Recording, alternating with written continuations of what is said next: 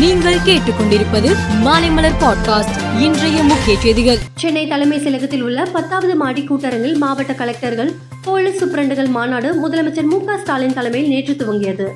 இரண்டாவது நாளாக நடைபெறும் ஆலோசனை கூட்டத்தில் கலெக்டர்கள் தங்களது மாவட்டங்களில் செயல்படுத்தப்படும் திட்டங்களின் நிலை குறித்து விரிவாக எடுத்துரைத்தனர்.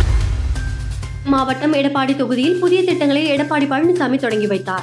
இதன்பின் செய்தியாளர்களை சந்தித்த அவர் பாஜகவுடன் கூட்டணி முறிவு என்பது ஏற்கனவே அறிவித்ததுதான். தொண்டர்களின் உணர்வுக்கு இணங்கவே பாஜகவுடன் கூட்டணி முறிவு என முடிவெடுக்கப்பட்டது பாஜகவுடன் கூட்டணி இல்லை என எடுக்கப்பட்ட முடிவில் அதிமுக உறுதியாக உள்ளது என்று தெரிவித்துள்ளார். காவேரி பிரச்சனையில் கர்நாடக அரசு தொடர்ந்து பிடிவாதம் செய்து தேவையான தண்ணீரை திறந்துவிட மறுத்து வருகிறது. இந்த நிலையில் காவிரி ஒழுங்காற்று குழு கூட்டம் டெல்லியில் வருகிற பனிரெண்டாம் தேதி கூடும் என அறிவிக்கப்பட்டுள்ளது. இதில் தமிழகம் கர்நாடக அதிகாரிகள் மீண்டும் முறையிட உள்ளனர். உஜ்வாலா திட்டத்தின் கீழ் வழங்கப்படும் மானியம் இருநூறு ரூபாயிலிருந்து ரூபாய் முன்னூறாக உயர்த்தப்பட்டிருக்கிறது. இது தொடர்பான அறிவிப்பை மத்திய மந்திரி அனுராக் தாக்கூர் வெளியிட்டார்.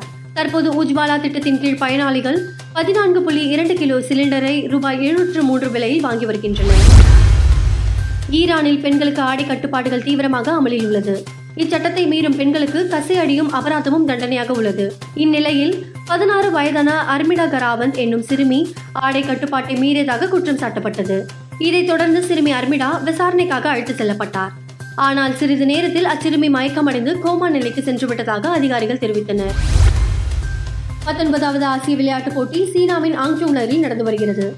இதில் நாற்பத்தி ஐந்து நாடுகளைச் சேர்ந்த பன்னெண்டாயிரத்து நானூறு வீரர் வீராங்கனைகள் பங்கேற்றுள்ளனர். இந்நிலையில் இன்று நடைபெற்ற குத்துச்சண்டை எழுபத்தி ஐந்து கிலோ எடைப்பிரிவு இறுதிப் போட்டியில் இந்தியாவின் லவ்லினா போர்கோஹேன் சீனாவிடம் தோற்று வெள்ளி பதக்கம் வென்றது.